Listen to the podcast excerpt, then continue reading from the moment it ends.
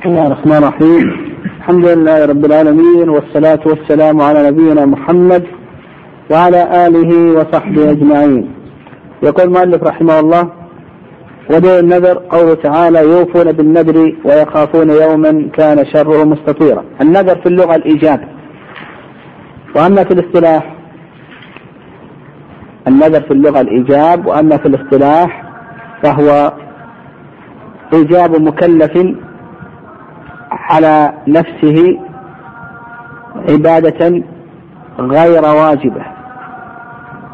إيجاب مكلف على نفسه عبادة غير واجبة. ودين النذر النذر عبادة أن الله عز وجل قال يوفون بالنذر يوفون بالنذر. ويخافون يوما كان شره مستطيرا. فالله عز وجل امتدحهم وأثنى عليهم بإيفاء النذر.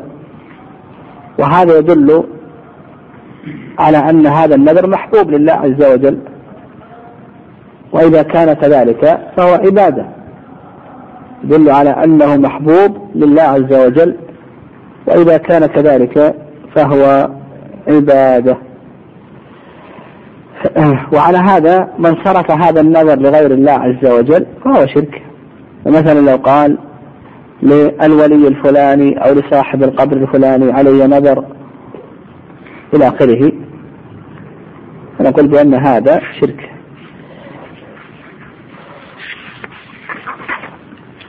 قال الأصل الثاني معرفة دين الإسلام بالأدلة.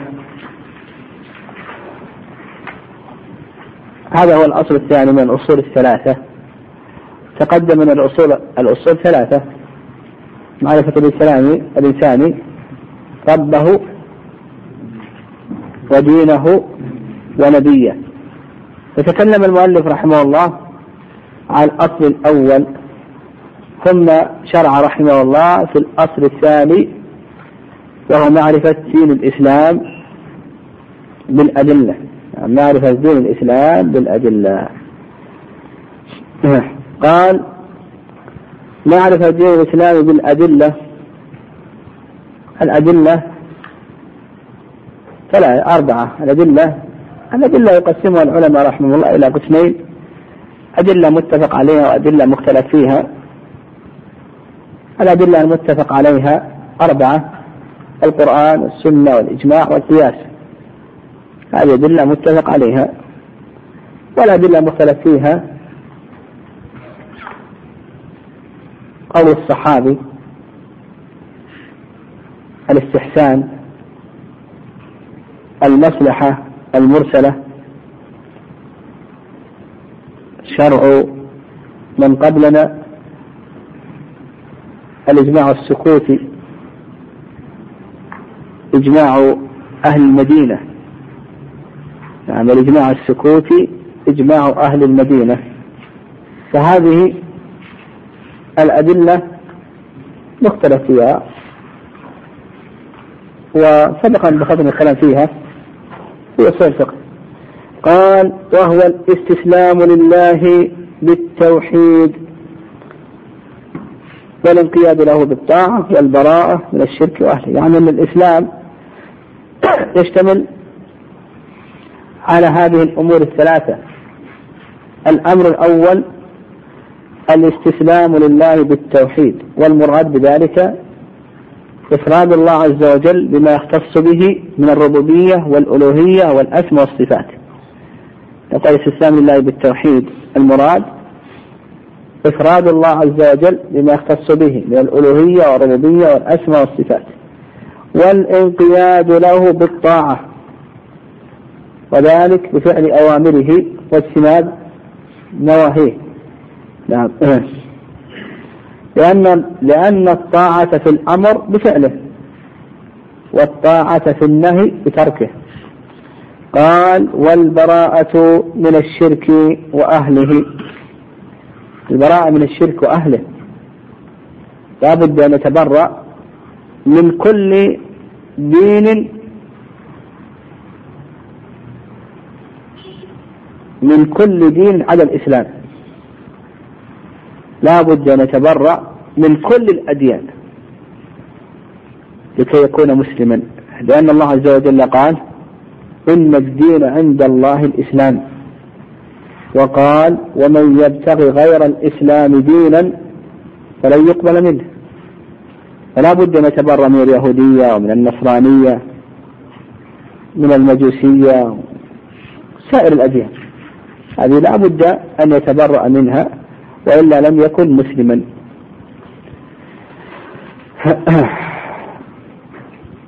و وبهذا نعرف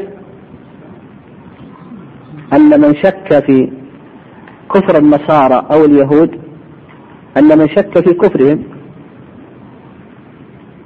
مجرد أن يشك في كفرهم أو أن يصحح مذهبهم فإن هذا ردة. هذا ردة. كيف الذي يدعي بأنهم مسلمون أو أنهم إخوان لنا إلى آخره؟ لأن الله عز وجل حكم عليهم بالكفر. فقال إن الذين كفروا من أهل الكتاب والمشركين منفكين حتى ت... لا نعم لم يكن الذين كفروا من الكتاب والمشركين منفكين. حتى تأتي يوم البينة وقال إن الذين كفروا من الكتاب والمشركين في نار جهنم خالدين فيها. فلا بد من اعتقاد كفر كل من سوى الإسلام واعتقاد أنهم في النار. هذا من حيث الجملة. أما المعين ما تحكم عليه. المعين أن تقول هذا مات على النصرانية وكل نصراني في النار. هذا هو الأحوط والأبرأ. أيضا قال والبراءة من الشرك وأهله. كما قلنا لابد أن يبرأ الإنسان من كل الأديان سوى الإسلام وأيضا يبرأ من المشركين. يبرأ من النصارى ويبرأ من اليهود ويبرأ من سائر المشركين. والله عز وجل قال عن إبراهيم قد كانت لكم أسوة حسنة في إبراهيم. والذين آمنوا معه والذين معه قد كانت لكم أسوة حسنة في إبراهيم والذين معه إذ قالوا لقومهم إنا براء منكم. ومما تعبدون من دون الله كفرنا بكم وبدا بيننا وبينكم العداوة والبغضاء أبدا حتى تؤمنوا بالله وحده. قال وهو ثلاث مراتب. يعني الإسلام ثلاث مراتب. الإسلام والإيمان والإحسان. وقوله وهو ثلاث مراتب هذا إذا اجتمعت. وأما إذا انفردت فإنه إذا قيل الإسلام يشمل الدين كله. ويدخل فيه الإيمان ويدخل فيه الإحسان. وإذا قيل الإيمان يشمل الدين كله ويدخل فيه الإسلام ويدخل. المهم أن قوله وهو ثلاث مراتب متى؟ هذا إذا اجتمعت. إذا اجتمعت. أما إذا افترقت فيشمل الدين كله. إذا قيل إسلام دخل في ذلك الأعمال الظاهرة والباطنة. إذا قيل إيمان دخل في ذلك الأعمال الظاهرة والباطنة. إذا قيل إحسان دخل في ذلك الأعمال الظاهرة والباطنة. لكن المراد هنا إذا اجتمعت فالإسلام هو أن تشهد أن لا إله كما في حديث جبريل. الإسلام فسره. في حديث جبريل والإيمان فسره. أن تؤمن بالله وملائكته وكتبه إلى آخره والإحسان أن تعبد الله كأنك ترى إلى آخره. هذا إذا اجتمعت. قال وكل مرتبة لها أركان فأركان الإسلام خمسة. وهذا كما قلنا إذا متى اجتمعت.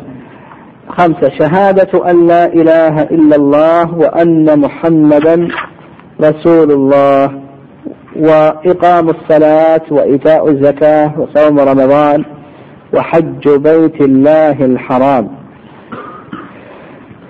ودليل ذلك حديث ابن عمر رضي الله تعالى عنهما أن النبي صلى الله عليه وسلم قال بني الإسلام على خمس شهادة لا إله إلا الله وأن محمد رسول الله وإقام الصلاة وإيتاء الزكاة وصوم رمضان. وحج البيت لمن استطاع عليه سبيلا. قال فدليل الشهادة قوله تعالى شهد الله أنه لا إله إلا هو والملائكة وأولو العلم قائلا بالقسط لا إله إلا هو العزيز الحكيم. ومعناها لا معبود بحق إلا الله. في هذه الآية شهد الله أنه لا إله إلا الله. فيه شهادة الله سبحانه وتعالى لنفسه شهادة الله لنفسه بأنه لا إله إلا هو. وشهادة الملائكة وشهادة أولي العلم. فالله شهد لنفسه بأنه لا معبود بحق إلا هو. والملائكة يشهدون وأولو العلم أيضا يشهدون. فهذه الشهادة في هذه الشهادة أعظم شاهد على أعظم مشهود به. فأعظم شاهد هو الله عز وجل. على أعظم مشهود به وهو التوحيد. نعم. قال ومعناها لا معبود حق إلا الله. لا إله إلا الله معناها. لا هذه نافية للجنس لا نافية للجنس لا إله وإله اسمها إلا الله هذا استثناء والاستثناء هنا مفرغ لا عمل له. وخبرها محذوف تقديره بحق. لا إله بحق إلا الله بدل من الخبر المحذوف. ومعنى لا إله يعني لا معبود بحق إلا الله.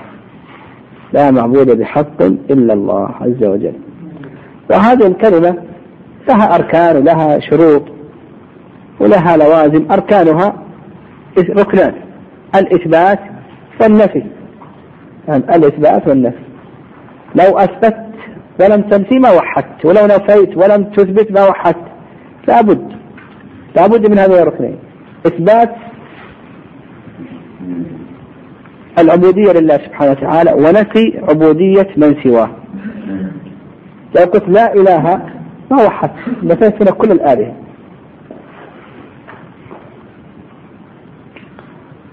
ولو قلت الله إله ولم تنفي الآلهة الأخرى ما وحدت كما لو قلت زيد قائم أنت أثبت له القيام. لكن ما نفيت عن غيره. هنا ما وحدته بالقيام لا بد من هذين الركنين الإثبات والنفي. وأيضا لا بد لها من شروط. يعني لا بد لها من شروط. الشرط الأول العلم الشرط الثاني الإخلاص الشرط الثالث الصدق الرابع اليقين الخامس المحبة. السادس الانقياد والقبول. أم لا بد من هذه. وأما بالنسبة للوازم هذه الكلمة فهذه الكلمة لها أربعة لوازم.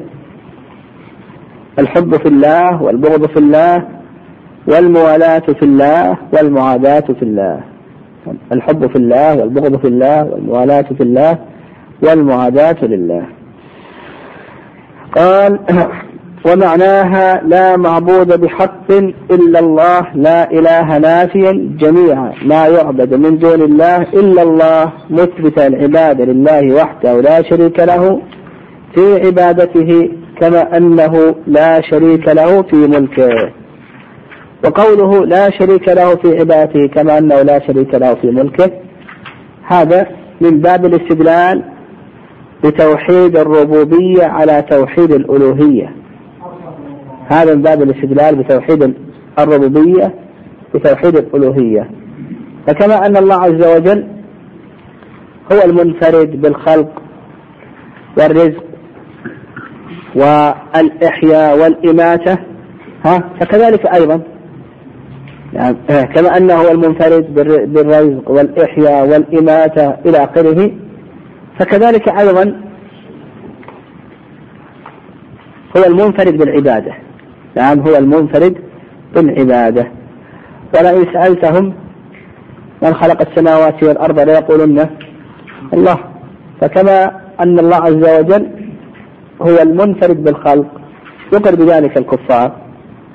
الخلق والرزق والإحياء والإماتة فكذلك أيضا آه، يجب أن يفرد بالعبادة. قال وتفسيرها الذي يوضحها قوله تعالى وإذ قال إبراهيم لأبيه وقومه إنني براء مما تعبدون.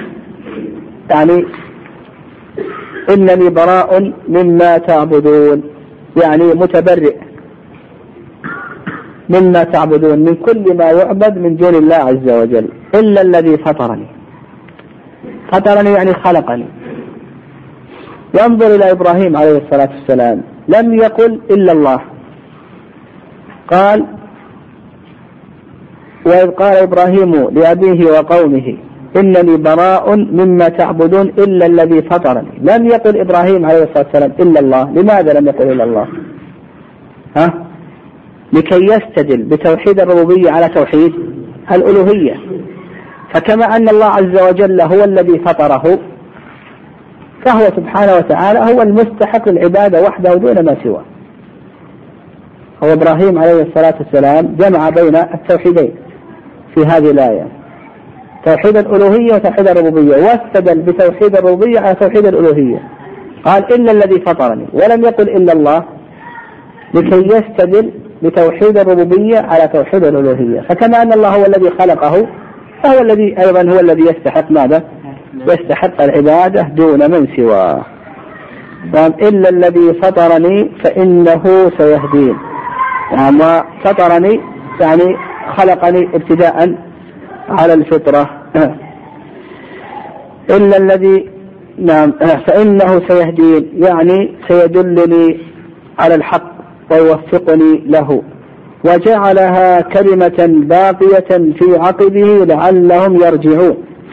وجعلها يعني هذه الكلمة وهي البراءة من كل معبود سوى الله عز وجل في عقبه يعني في ذريته لعلهم يرجعون يعني يرجعون إليها من الشرك. نعم.